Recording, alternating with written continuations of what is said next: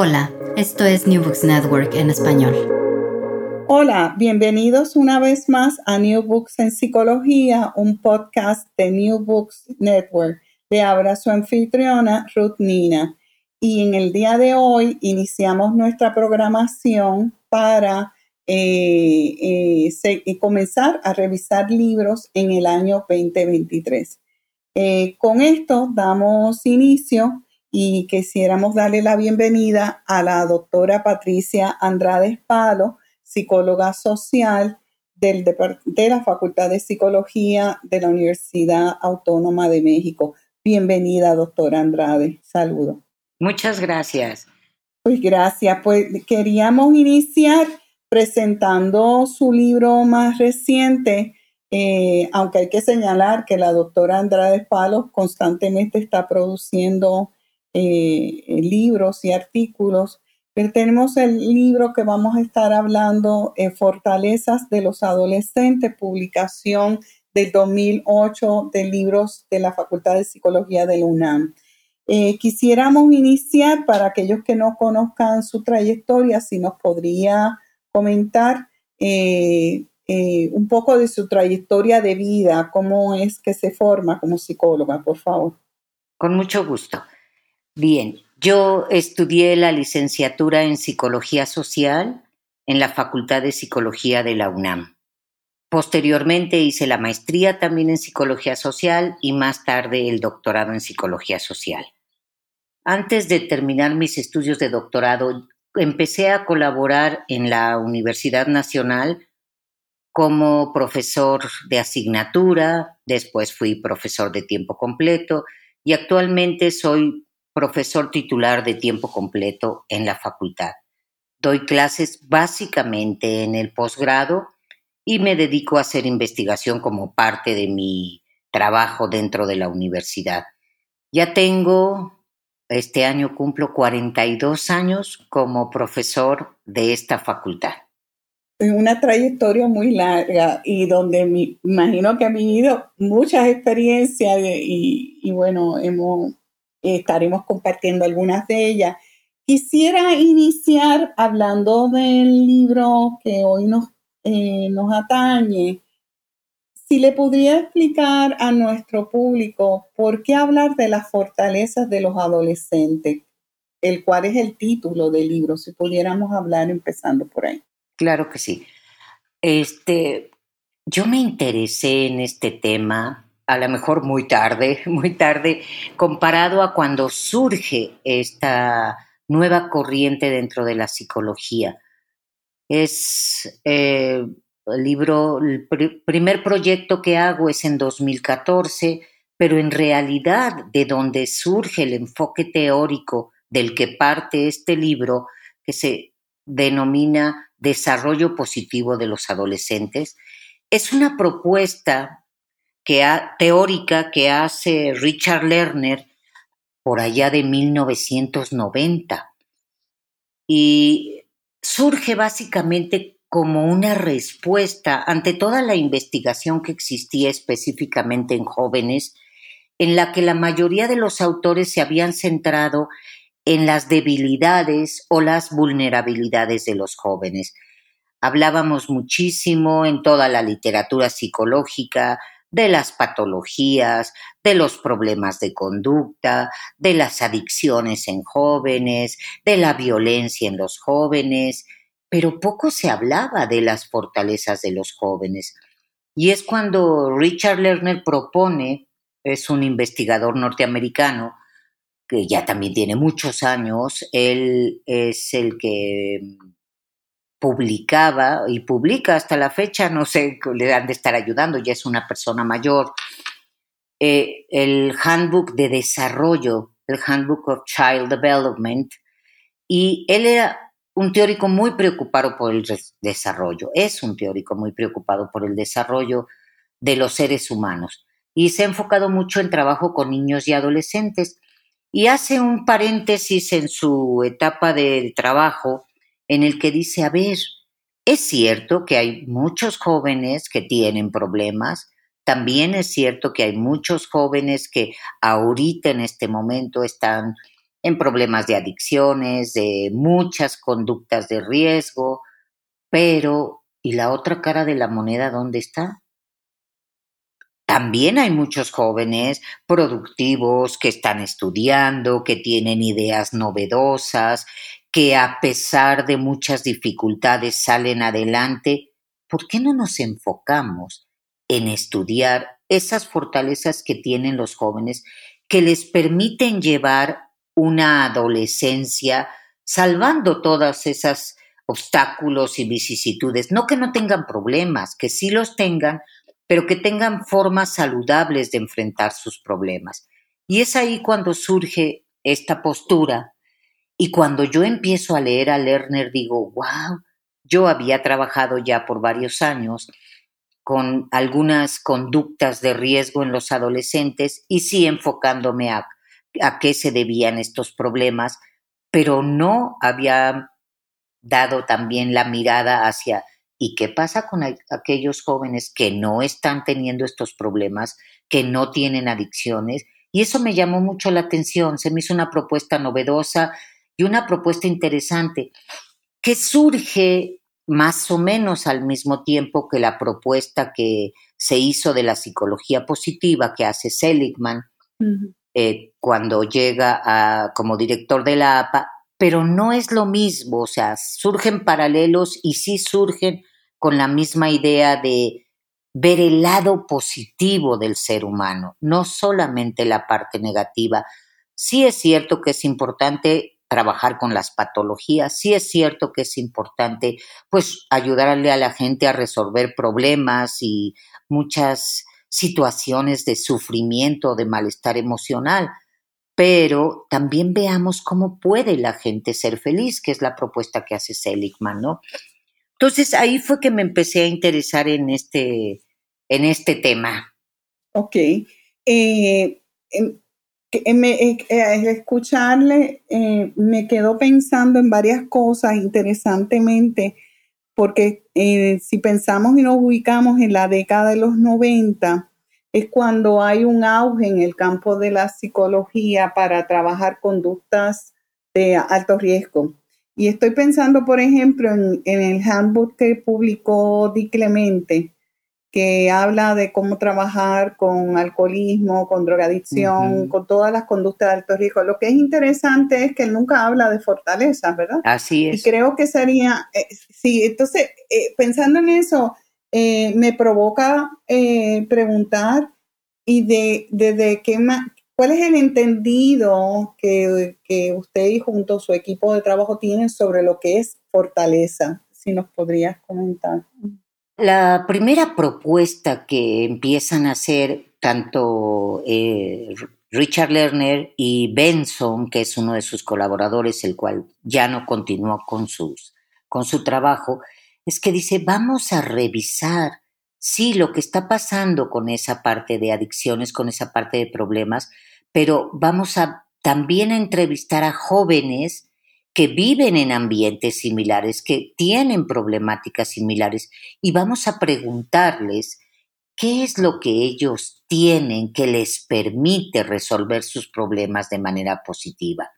Y ahí entonces, lo que él decía, ya no pensemos en cómo curar algo, sino pensemos en cómo prevenir algo. Y eso también me encantó, porque se van un poquito más a la parte de prevención y no nada más al aspecto curativo. Y así es como él, empieza a proponer, y es Benson específicamente el que dice, es que los seres, todos los seres humanos tenemos fortalezas, algunos más unas, otros más otras, pero ¿qué es lo que necesitamos fortalecer para que realmente nuestros jóvenes estén preparados para pasar la etapa de la adolescencia y posteriormente a la adultez. Y entonces es cuando se empiezan a hacer, él propone específicamente 40 fortalezas y dice, estos son 40 características o fortalezas importantes que deberían de tener los jóvenes para que les permita resolver sus problemas de manera saludable. Y él propone que hay fortalezas tanto internas como externas. Esto es, hay fortalezas propias del individuo pero también del medio ambiente. Y entonces habla de la familia y habla de los amigos y habla incluso de la misma cultura, ¿no? Y es ahí donde empieza la primera propuesta que nosotros retomamos para empezar a hacer investigación. Vamos a analizar cuánto de estas fortalezas tienen los jóvenes en México. Pensando de manera general sobre el, libro, eh, eh, cabe mencionar que eh, interesantemente el trabajo se sostiene en dos modelos teóricos. Por un lado, el de desarrollo positivo de los jóvenes y por otro lado, se sostiene varios de los trabajos en el modelo teórico de factores protectores y de riesgo de Jesser. Sí. Y, eso es una sombrilla que engloba siete capítulos, que hay que decir, que cada uno rescata una línea diferente sobre el tema de las fortalezas. Y podríamos, eh, me gustaría si pudiéramos hablar un poco de, de, ese proceso de poder trabajar con estos modelos antes de adentrarnos a los capítulos, eh, por favor. Sí, en realidad, sí, Gesor es un ejemplo de investigadores muy prolífico que trabajó mucho con adolescentes y su primera propuesta es el modelo de la conducta problema, la teoría de la conducta problema. Él empieza analizando problemas en los jóvenes y lo más interesante es que ya a los últimos años él cambia su enfoque Primero hablaba de problemas de conducta, después de factores de riesgo e empieza a incluir los factores protectores, que sería algo similar a fortalezas. Por eso retomamos también ese modelo. Y últimamente eh, los trabajos de Gesor son publicaciones con las conductas saludables. Él empieza también a tener ese cambio. Por eso retomamos el, trabajo también de Gesor, porque yo trabajaba con esa teoría y ahí fue donde dije, wow, podemos juntar esto y enfocarlo desde no solamente eh, fortalezas, sino como lo plantea Benson, es que estamos hablando de fortalezas, de factores protectores, de prevención y además de resiliencia. Y también aquí se incluye un poquito la parte de Masten como modelo de resiliencia, que cómo podemos salir fortalecidos de las diferentes situaciones. Eh, en este caso, cuando vemos el trabajo aplicado, eh, en el caso del primer capítulo, eh, me gustaría que pudieras comentar en términos generales cómo, cómo fue ese proceso de trabajar con este modelo dentro de la cultura mexicana. Aquí, ya que teníamos un panorama más claro de la parte teórica de las bases, nuestro primer reto para empezar a trabajar era ¿y cómo medimos fortalezas?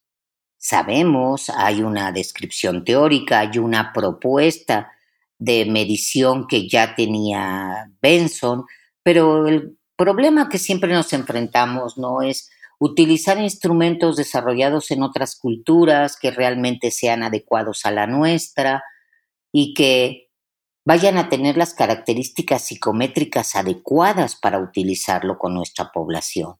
Y así fue como, con base en los trabajos que ellos habían hecho, empezamos a desarrollar el instrumento, que es lo que se trabaja muy a paso a paso en el capítulo 2, que es la evaluación de las fortalezas. Aquí es interesante comentar que dijimos, bueno, ¿qué hacemos? Retomamos el instrumento, vemos cómo funciona y si no funciona hacemos otro o partimos de un instrumento propio. Y nos decidimos por hacer entrevistas con los jóvenes para preguntarles qué era lo que ellos consideraban que les permitía enfrentar sus problemas. Hicimos varios grupos focales en los que ellos mismos nos decían, a ver, dime, y por ejemplo, ¿cuáles son las principales conductas problema que tienen los jóvenes? No, pues mucho se mencionaba las drogas, problemas de comunicación con los padres, este, la agresión también se mencionaba mucho. ok, y según ustedes, ¿qué consideran que necesita un joven o que tienen aquellos jóvenes que no se involucran en esos problemas? Y de ahí surgió toda una lista larga de fortalezas, algunas similares a las que proponía Benson y otras que eran muy parte de la cultura, ¿no?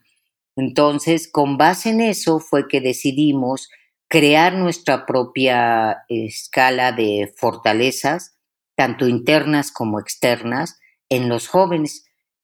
Y es el, todo el proceso que llevamos a cabo es lo que se describe en el capítulo 2 de manera detallada. Al escucharte, eh, me quedo pensando en este proceso de ustedes ir conceptualizando este modelo muy particular en relación a la cultura mexicana.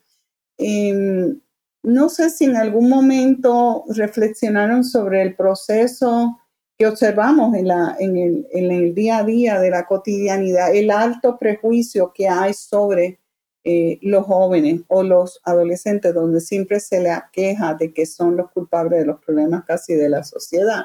No sé si abordaron eso en esa primera fase en que estaban eh, eh, trabajando con la conceptualización del proyecto?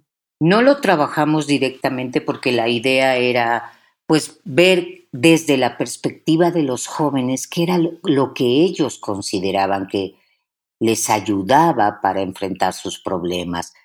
Pero sí nos surgió, ¿eh? en algún momento dijimos, bueno, también a lo mejor, pero eso ya sería parte de otra investigación, a lo mejor es necesario que eh, cambiemos un poquito ese estigma que se tiene del joven, ¿no?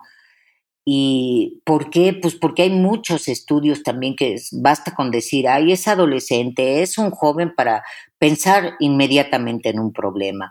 Y sí existe dentro de nuestra cultura, sin embargo, no fue un tema que abordamos porque no íbamos a trabajar directamente con la comunidad, vamos, ni con los padres, ni con los maestros, que serían los que más estigmatizan a los jóvenes, ¿no? Entre ellos no hay tanto ese estigma de porque soy joven pienso que estoy mal. Al contrario, ellos lo que dicen es que los otros les adjudican esto, pero sí lo vimos, sí lo visualizamos, más no lo trabajamos directamente en esta primera etapa. Ok. Eh, también pienso, si como México es un país tan, tan diverso, eh, eh, culturalmente y los diferentes grupos sociales que hay. Eh, en, esa, en ese análisis que estuvieron haciendo para identificar las fortalezas de los jóvenes, se surgió esa diversidad también de su propia autorreflexión, pregunto. Trabajamos básicamente, no tuvimos representatividad, dado que eran grupos focales, eran fueron nada más cuatro grupos. Eh, la, buscamos básicamente trabajar con chicos de secundaria y preparatorias públicas de la Ciudad de México, que serían como lo más representativo que tenemos. Sin embargo, sí incluimos un grupo de una universidad privada en donde nos pudimos dar cuenta que sí hay algunas fortalezas diferentes. Por ejemplo, eh, los chicos de la universidad pública hablaban más de la importancia de la religión, cosa que no se daba en los chicos de... ¿Por qué? Porque la educación es más laica y generalmente aquí las universidades eh, privadas son católicas, entonces ahí por eso encontramos ese dato. Yo creo que, bueno, es que es tan diversa y tan grande la Ciudad de México que sí se necesitan hacer réplicas en diferentes niveles socioeconómicos para identificar claramente qué fortalezas se dan más en unos grupos que en otros, ¿no? Qué interesante que hayan identificado el tema de la religión, eso me llama mucho la atención, para siendo unas poblaciones tan jóvenes eh, eh, que le den un alto significado, eso comparado con otros grupos llama mucho la atención. Eh, pues podemos pasar entonces a hablar sobre, interesantemente ustedes abordaron eh, eh, varias áreas que siguen siendo al día de hoy preocupante eh, y de interés científico en términos de las conductas de los jóvenes, que es el tema de el alcohol, tabaco y marihuana. Entonces me gustaría ver qué, pudieron reconocer en primero en el mirando el trabajo, el capítulo 3 que tiene que ver con alcoholismo y con consumo de tabaco, para después entonces pasar con marihuana. Ok. En el caso del capítulo de fortalezas protectoras de alcohol y tabaco, ahí trabajamos básicamente con el modelo de GESOR. En este caso teníamos factores tanto de protección como de riesgo.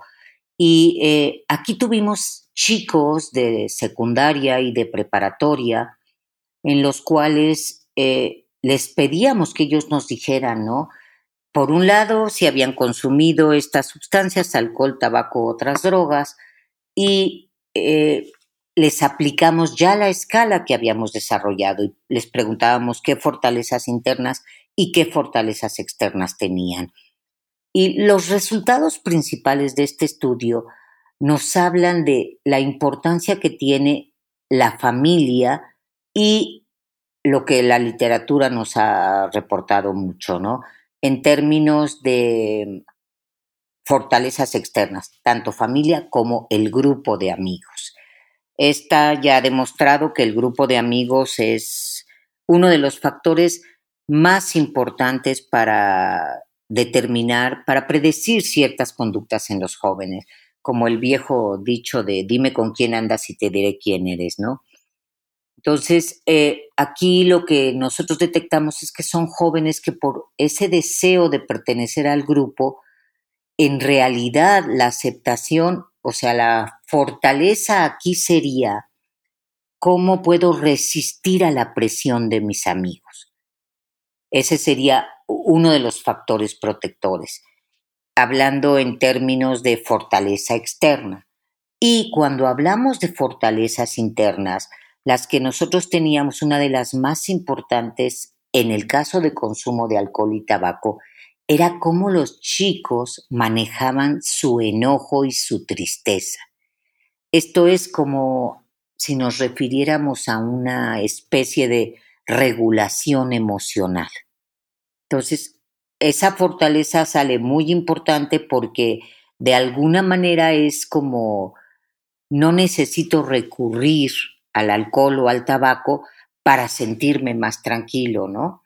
Entonces, aquellos jóvenes que no consumían alcohol y tabaco eran los que mejor manejaban su enojo y su tristeza. Interesante, interesante. ¿Y había diferencias por género en ese resultado? Sí. Generalmente eh, sí encontrábamos diferencias entre hombres y mujeres. En, Exactamente, no me acuerdo cuáles eran las diferencias, pero sí hacíamos los estudios. Es más, no nada más por hombres y mujeres, sino por niveles educativos en primaria, en secundaria y prepa. De primaria no tuvimos, secundaria y prepa. ¿Por qué? Pues porque obviamente los chicos más grandes tienen mayor consumo y a los chicos más pequeños o preadolescentes les afectaban más los aspectos familiares que a los más grandes, ¿no? Entonces sí hay una interacción entre lo que pasa con el chico, con la chica, incluso con la relación con el papá y con la mamá. No es lo mismo que el padre no me supervise diario ni sepa a dónde estoy cuando salgo de la escuela, que sería uno de los reactivos que trabajamos en supervisión, que si mi mamá no está enterada. Lo cual tiene mucha explicación culturalmente lógica, ¿no? Porque en México la madre está más cercana a los hijos que el padre. Sí. Entonces, el que mi papá no se entere de dónde voy o quiénes son mis amigos, no afecta tanto como que mi mamá no sepa porque es la que está más cerca de mí, porque es la que con la que yo más platico, con la que yo más hablo. Entonces también hay una diferenciación entre la relación con el padre y con la madre siendo hijo e hija y el nivel de consumo de ambos. Y cuando hablamos de, sobre las conductas que se refieren a consumir marihuana, eh, ¿cómo lo podríamos, qué podríamos comentar y compararlo con el tema de, del consumo de tabaco y del alcohol? Aquí en este caso, afortunadamente, ya no teníamos tantos jóvenes, ¿no? Eh, disminuye, aunque la marihuana es la droga ilegal que ahora ya es legal en México, pero cuando yo hice el análisis todavía era considerada una, este, una droga ilegal, pues no era tan, tan alto en este grupo de jóvenes que nosotros eh, entrevistamos. Ese es un dato interesante, porque quiero aclarar que sí, todos los chicos que estuvieron en nuestras investigaciones son estudiantes que actualmente están en la escuela, ¿no? Entonces, el nivel de consumo obviamente no era severo. ¿Por qué? Pues porque si no, no estarían en la escuela, ¿no? Ya tendrían otro tipo de problemas.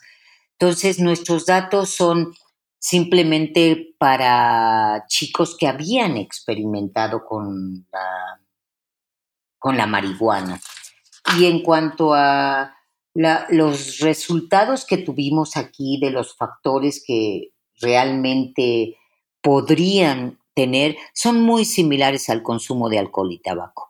¿Por qué? Porque en general, pues el tabaco y el alcohol se consideran como drogas de la puerta de entrada en las drogas, ¿no?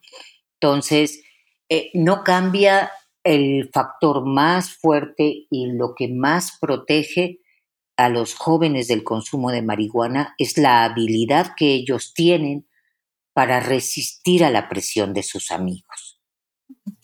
Eh, eso y la disponibilidad que tienen de la droga.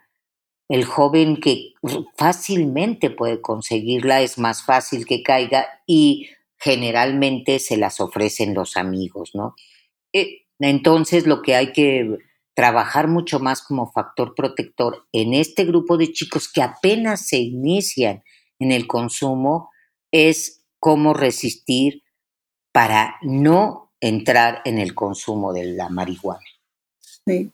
Me, parece muy interesante porque eh, eh, al escucharle eh, vemos la complejidad de, este fenómeno que atañe a, entran una diversidad de variables que están interceptadas. quería preguntar, en México no sé si cuando se hizo el estudio estaba lo del cigarrillo electrónico no sé si cómo le llaman ustedes el vaping. Apenas empezaba. Porque hay una preocupación, por lo menos en, los mundos norteamericanos, sobre, sobre las consecuencias del gran uso en, de parte de la población adolescente eh, eh, que está ahí presente. Aunque ahorita en México, afortunadamente, como en muchos países, ¿eh? El consumo de tabaco en las últimas encuestas nacionales ha mostrado una reducción. Sí, eso es interesante, ¿verdad? Y yo creo que hay algo que sí ha servido muchísimo, es la restricción en el consumo, ¿no? Eh, ya no se puede, por ejemplo, en las escuelas, antes se podía en preparatoria y en la misma universidad, había incluso maestros que fumaban tabaco en los salones. Hubo casos también en la universidad que los chicos en clase eh, fumaban marihuana, ¿no? Y eso ahora ha disminuido muchísimo. O sea que también las medidas a nivel macro creo que son muy importantes. También pienso que, no sé qué, qué te parece, pero yo también pienso que tiene que ver con la con la mirada que se tiene ahora del cuerpo, de las formas saludables y de la nutrición que tanto énfasis se está haciendo, es algo que creo que está de alguna manera ahí presente eh, para no fumar. Eh, no sé, por lo menos en la vivencia que tenemos aquí en Puerto Rico, eh, hay un colectivo de jóvenes que se altamente se cuidan y tiene para estar saludable en ese proceso. Acá no sabría qué tanto impacto han tenido, porque si lo han tenido, por ejemplo, el alcohol no ha disminuido. Ah, Ok, ok. No sabría. Sí, pero sería interesante indagar en, en esa área, pienso, como investigadores, sería interesante que lo viéramos. Sí, porque la verdad es que sí se han hecho muchos esfuerzos también en México por la parte de hábitos saludables. Hay mucho más este, propaganda, hay mucho más este, medios que lo difunden, ¿no? Entonces, igual habría que ver qué tanto esas campañas han tenido impacto. Sí, el mismo de, de ir al gimnasio, que hay toda una mirada de, de estar en el gimnasio, así que... de andar sería- en bicicleta, Exacto. ¿no? Sí, sí, eso sí ha aumentado, entonces quizás sí. también sería importante analizar. Sí, pensando en lo de la fortaleza. Eh, pues si hacemos, seguimos recorriendo el libro de ustedes, interesantemente vemos que, que ahora pasamos al otro lado de la historia, que es hablar de las prácticas parentales eh, y en su relación al bienestar psicológico. Eh, me gustaría que pudiera hablar eh, al respecto. Este, los este capítulo lo escribió una alumna de doctorado que hizo su tesis sobre bienestar psicológico. Eh, aquí, en la misma línea, ya hablando de la parte positiva de la psicología, pues también dijimos, bueno, ¿y pero qué hace sentir bien a los jóvenes, no? Esta chica empieza a trabajar conmigo en el proyecto de fortalezas y dice, sí, pero a mí me interesa más cómo se sienten ellos, ¿no? Pero, y entramos en una dinámica que la literatura también de alguna manera plantea, ¿no? ¿Qué es más importante, el bienestar psicológico o el bienestar subjetivo? Y seguimos en esa gran discusión, ¿no? Lo importante es cómo te sientes tú, si te sientes bien, pero a ver, y bueno, me puedo sentir bien, sí, si me emborracho, me puedo sentir bien si este me voy con los cuates y, y me pierdo, o sea, a ver, entonces, y, mi vida así es feliz, que es lo que se ha criticado mucho con el bienestar subjetivo.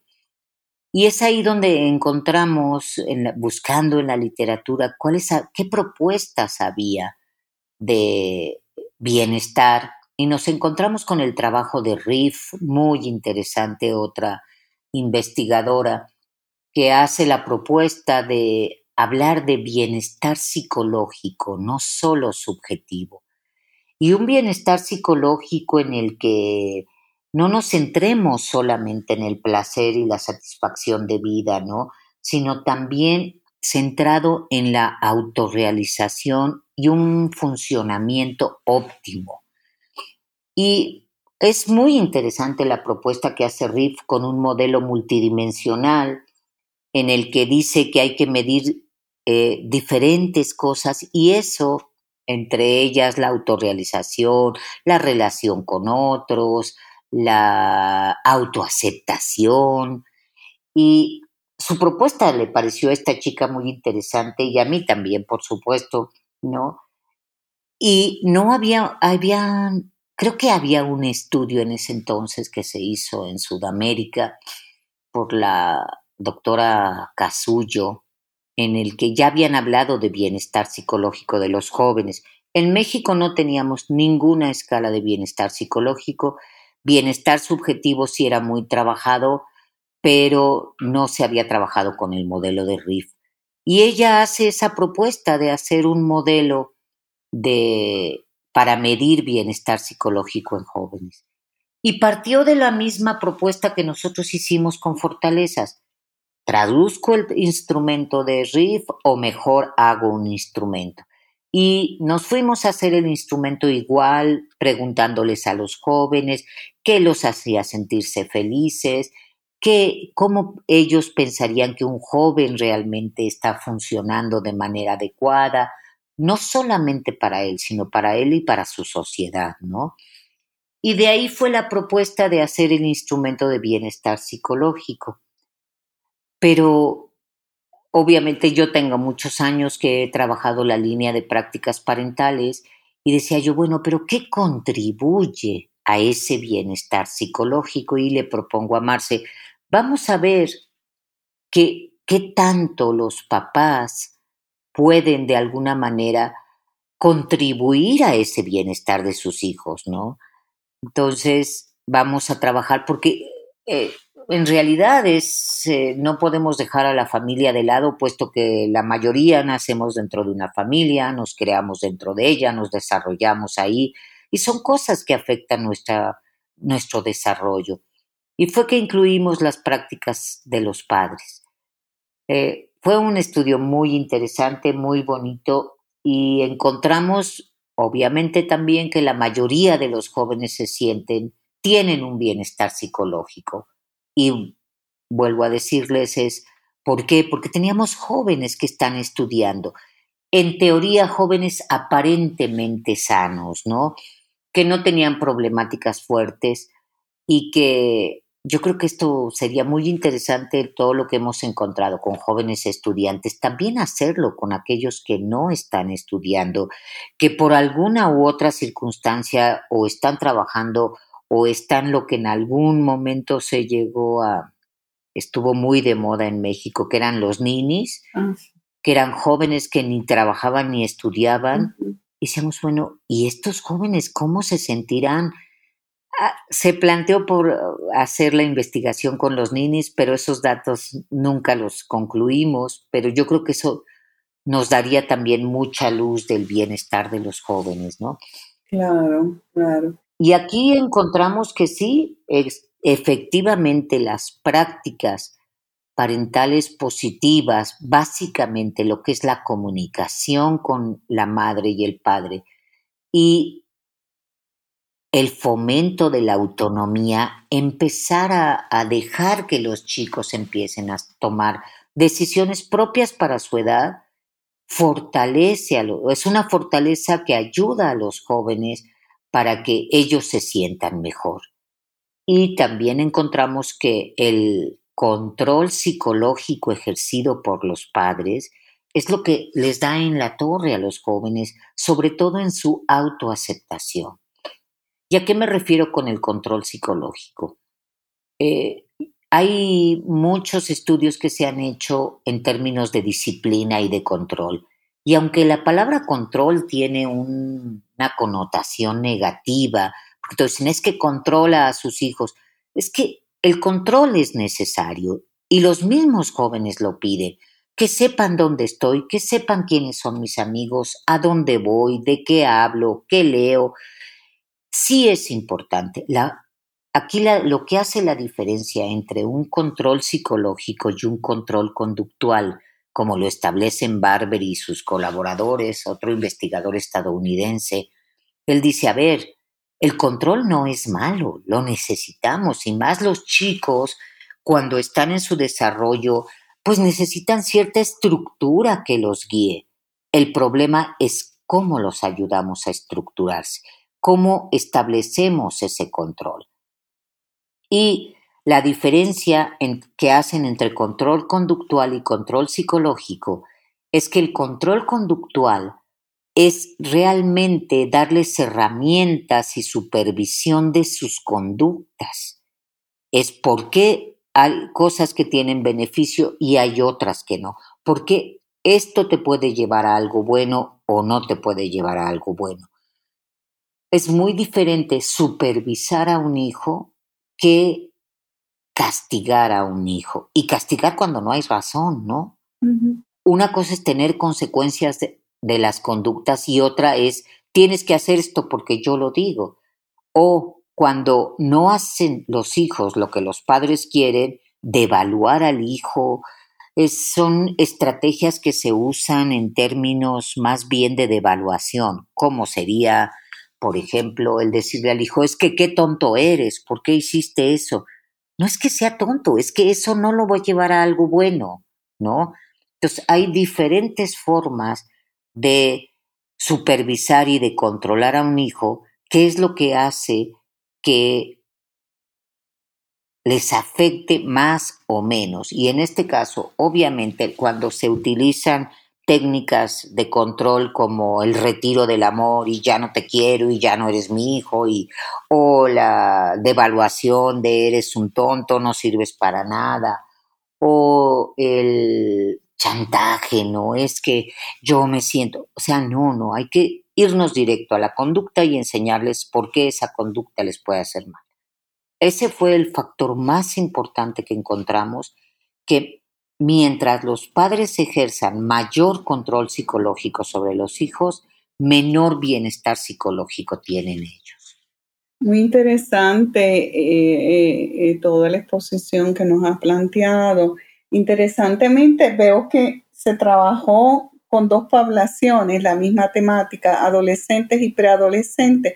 Y pregunto, y cabe preguntar, eh, ¿encontraron grandes diferencias entre lo que es la etapa de preadolescencia con la adolescente? En el caso de prácticas parentales y bienestar, no. Trabajamos nada más con chicos de, de bachillerato. Ahí no hicimos diferencias. Lo que sí encontramos diferencias fue en la percepción del padre y de la madre. Por si hay una interacción entre el sexo del padre y el sexo del hijo. A los hijos les afectan más ciertas conductas de la madre que del padre, que a las niñas, a las niñas les afectan más ciertas conductas del padre. Pero no, en este caso sí nada más trabajamos con puros chicos de bachillerato. Sí, pero en el capítulo 6 veo que trabajaron con los preadolescentes. Quería saber si, ah, eh, si hay diferencia, ah, si lo comparamos con, con, los adolescentes per se, porque muchos de los estudios que se hacen a nivel de, para trabajar con modelos de factores de riesgo de adolescentes, pues se, se concentran específicamente en preadolescentes. Entonces quería saber qué experiencia tuvieron ustedes. Sí, aquí es muy interesante, sí, el, efectivamente el capítulo 6 que habla de la predicción de las prácticas parentales en la conducta prosocial de los preadolescentes, es, sí es otro mundo trabajar con más chiquitos, más cercanos a la familia y como que necesitan todavía más guía, ¿no? Pero aquí, ah, otra cosa que es muy importante, aquí no trabajamos bienestar psicológico, sino trabajamos más bien qué tanto esas em, prácticas que los padres tienen. Pero aquí hicimos una modificación a la escala de prácticas parentales general, que era la que yo tenía, y em, esta chica Jimena lo que hace es hablar de conductas que los padres tienen que les ayudan a promover esa conducta prosocial, ¿no? ¿Qué tanto podríamos, aquí el interés básico era ver cómo podríamos ir moldeando desde la perspectiva de los padres que sus chicos realmente, que sus hijos tuvieran mayor conducta prosocial. Esto pensando en términos de una prevención de conductas agresivas, ¿no? Y sí es un mundo diferente trabajar con los preadolescentes, son más espontáneos, son más... Eh, y si, no, no sé, si hiciéramos este estudio ya con chicos de prepa, pues a lo mejor serían diferentes las, este, las conductas que esperarían de sus padres, ¿no? Para ser ellos prosociales por ejemplo, a los niños les decíamos que qué tanto ellos se preocupaban por defender a sus compañeros, por consolarlos, por platicar de sus problemas o por compartir cosas con ellos, ¿no? Y también les preguntábamos a ellos mismos, ¿eh? aquí es un dato interesante, ¿qué hacían sus papás para que ellos compartieran con sus amigos? Porque son conductas aprendidas de ellos, ¿no? Y de la familia. Hay muchas incluso que los mismos chicos nos decían, no, es que, pero mi papá me dice que no preste mis cosas y que eh, si las pierdo ya después no me va a dar nada, ¿no? Entonces, era muy interesante ver cómo se, se transmitía la conducta del padre al hijo y el hijo pues restringía esa conducta prosocial, ¿no? Y aquí encontramos que el afecto y la comunicación prosocial de ambos padres eran lo que predecían eso. qué tanto mi papá me dice que ayude a mis compañeros, qué tanto mi mamá se preocupa porque eh, por mis amiguitos, qué tanto mi mamá me dice que le pregunte a mi amigo cómo está, ¿no? E, ese es un dato muy interesante con los chiquitos. Fue un estudio muy bonito que al final nos va a, pues permitió, porque esta chica ahorita es una chica que trabaja en la Universidad de Colima y ya diseñó un programa de estrategias para que los padres enseñen a sus hijos a ser prosociales, pero no desde preadolescentes, sino desde chiquitos. Ah, pues mira qué bien, qué bien. Sí, porque eso estaba pensando, seguro que le dio, hubo resultados que le puede apoyar para crear programas eh, educativos en, distintas poblaciones. Muy interesante. Eh, pues el libro, si seguimos ya para el capítulo 7, eh, cierra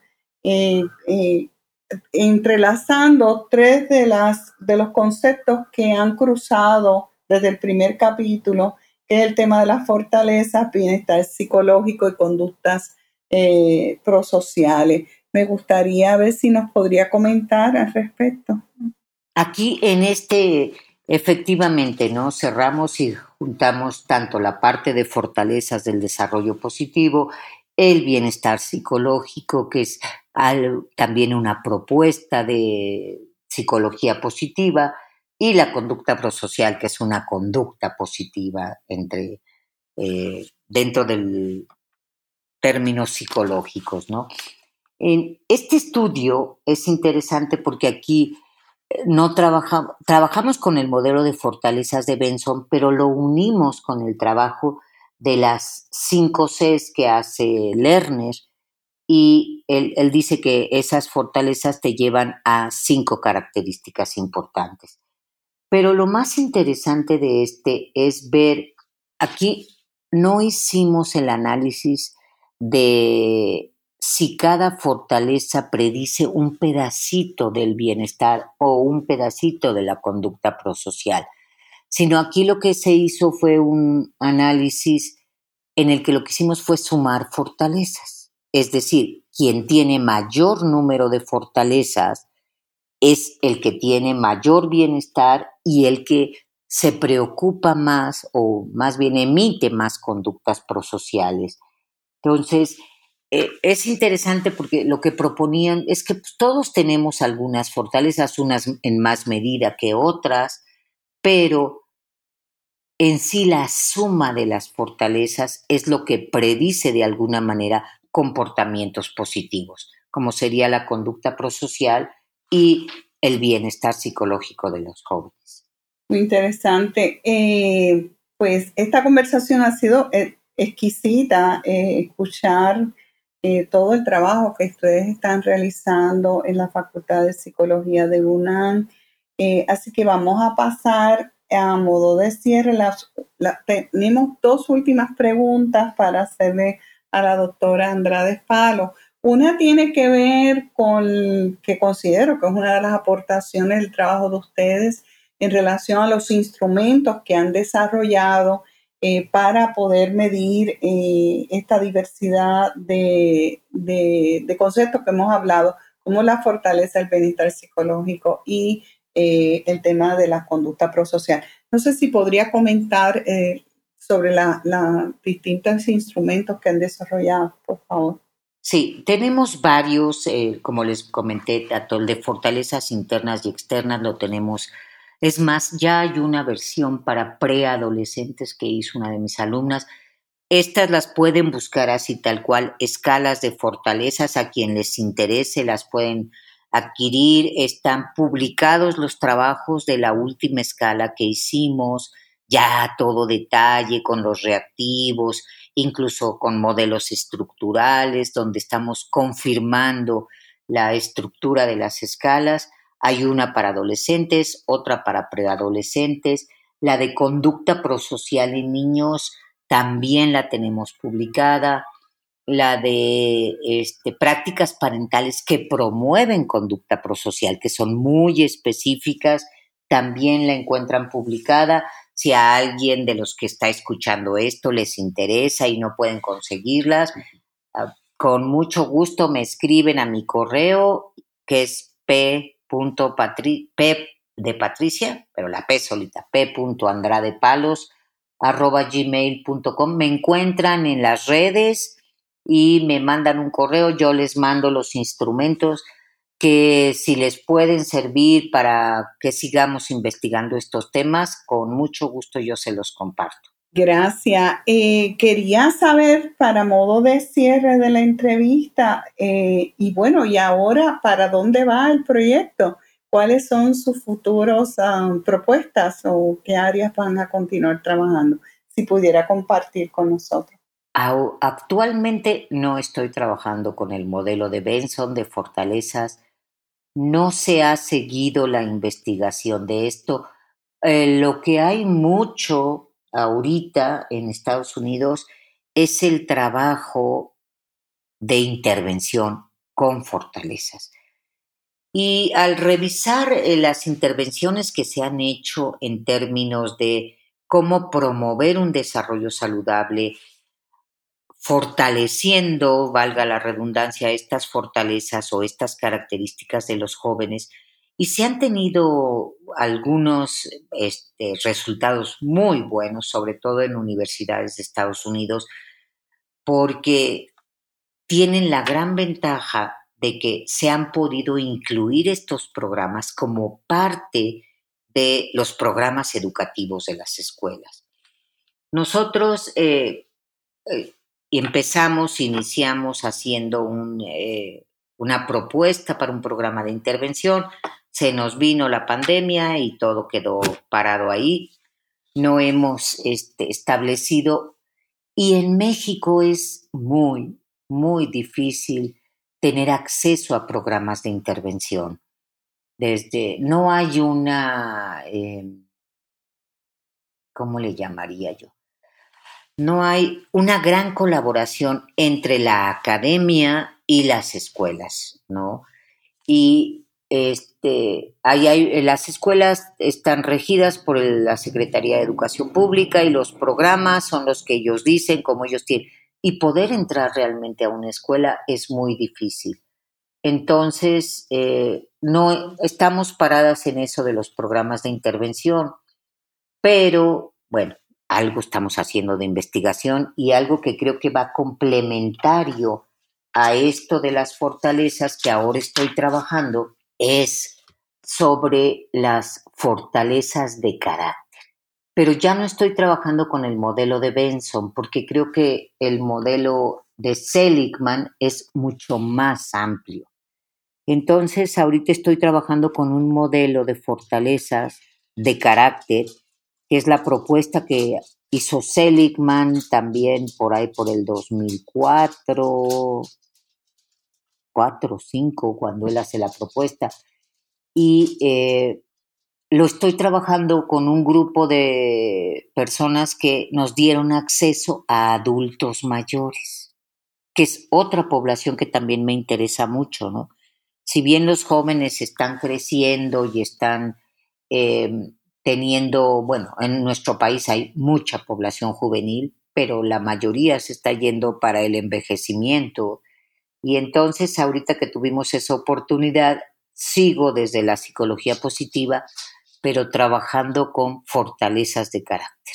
Muy interesante. Eh, agradezco eh, su presencia en este programa y agradezco que haya puesto su correo electrónico para que las personas puedan eh, comunicarse en caso de estar interesados tanto por los instrumentos como también por darle continuidad a este campo tan importante como es trabajar con los adolescentes. Si quisiera despedirse, por favor. pues les agradezco mucho y ya sabes, estoy a su disposición. Me pueden encontrar en la Facultad de Psicología de la Universidad Nacional Autónoma de México. Les dejé mi correo y si no, también me pueden encontrar en Google con los artículos que he publicado. Muchas gracias. Gracias a la doctora Andrade y le doy las gracias a todos aquellos escuchas que han estado presentes en el canal de New Books en Psicología, un podcast de New Books Network. Nos vemos en la próxima. Gracias. Gracias por escuchar New Books Network en español.